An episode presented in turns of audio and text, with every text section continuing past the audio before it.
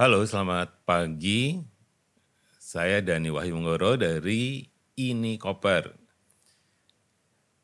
Ini Koper adalah satu podcast untuk komunitas perubahan. Kami di Ini Koper mengucapkan Dirgahayu Republik Indonesia, Merdeka.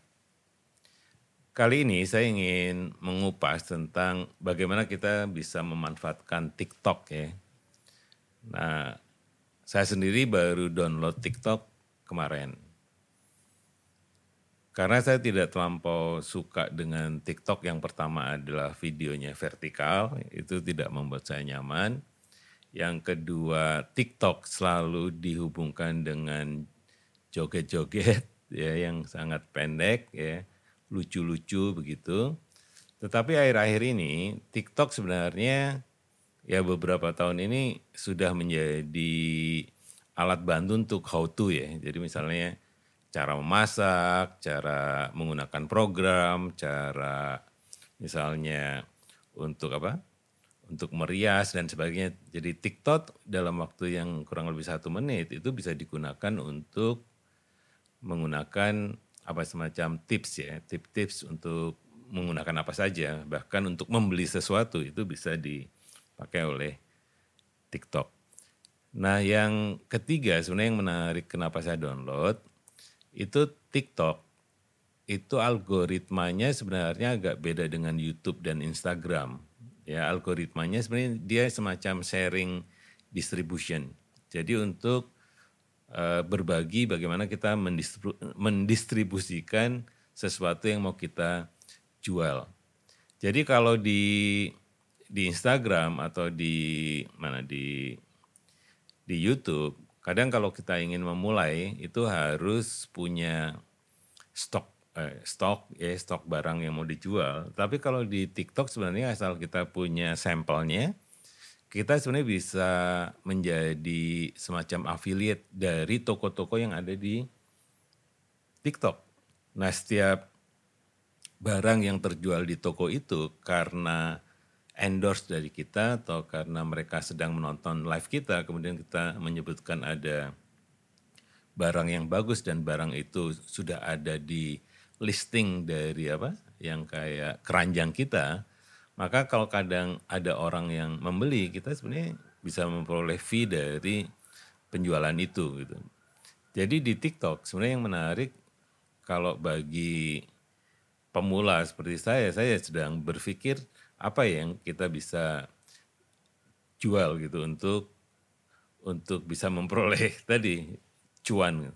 Nah yang keempat sebenarnya yang yang menarik dari TikTok, ternyata TikTok juga punya algoritma kalau saya misalnya suka dengan teknologi, maka fit-fitnya saya sebenarnya urusannya cuma teknologi, nggak ada yang joget-joget juga. Selama dua hari saya coba TikTok, saya nggak ada yang joget-joget juga ya saya hanya dapat fitnya ya fit yang saya suka seperti teknologi atau seperti mikrofon macam-macam lah ya. Peralatan untuk podcast macam ini itu ada muncul di apa di di TikToknya gitu.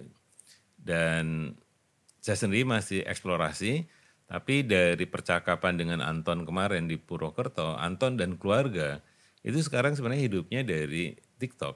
Padahal pengikutnya nggak ada pengikutnya itu masih sedikit.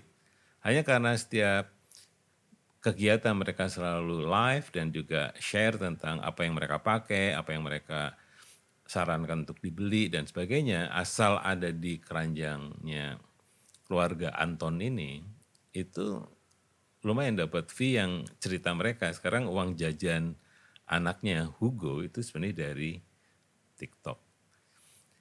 Itu saja dan yang kelima yang menarik sebenarnya adalah Anton tuh tadinya orangnya pemalu. Jadi kalau mau pakai tongsis di di apa di tempat umum itu akan sangat apa ya sangat memalukan lah bagi Anton ya. Tapi saat ini saya juga kaget seorang Anton di mana-mana di ranselnya sekarang ada mikrofon, ada tripod, ada ada kamera juga dan sebagainya sehingga dan sehingga setiap tempat bagi Anton sekarang adalah tempat untuk live ya bisa live bisa juga membuat VT namanya ya, video TikTok. Dan itu semacam pengganti kita kalau mau jualan. Jadi sebenarnya nggak perlu pada saat live kita jualan, tapi asal ada video TikToknya, dia akan menjadi semacam pegawai kita. Jadi TikTok tuh kata Anton, dudukan TikTok itu seperti karyawan kita yang bekerja untuk kita.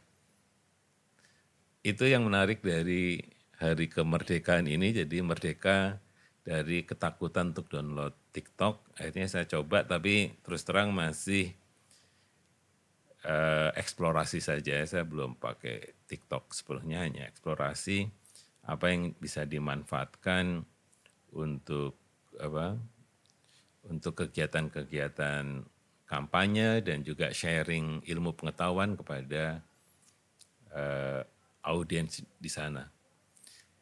Dan lagi-lagi yang satu sebenarnya juga kalau kita punya buku atau punya apa yang kita tulis dan ingin dijual itu sebenarnya menarik. Itu bisa gunakan TikTok untuk untuk apa? Untuk menjual buku.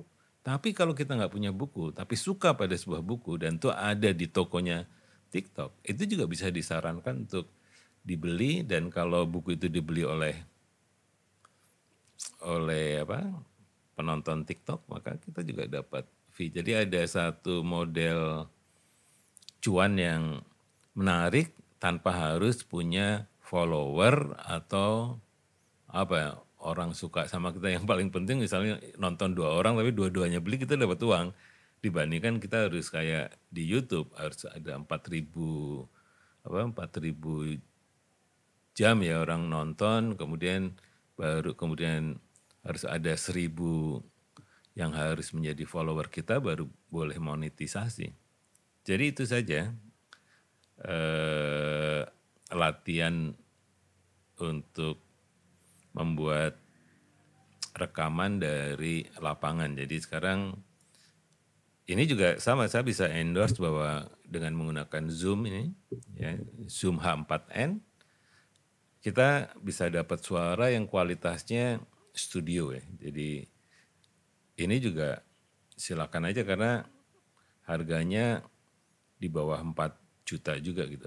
Ya jadi ini yang menarik bisa menggunakan dynamic mikrofon dan kabelnya juga kabel yang balance ya XLR. Jadi suaranya pasti akan bagus lah. Oke, itu saja ini koper kali ini. Sampai jumpa pada edisi berikutnya.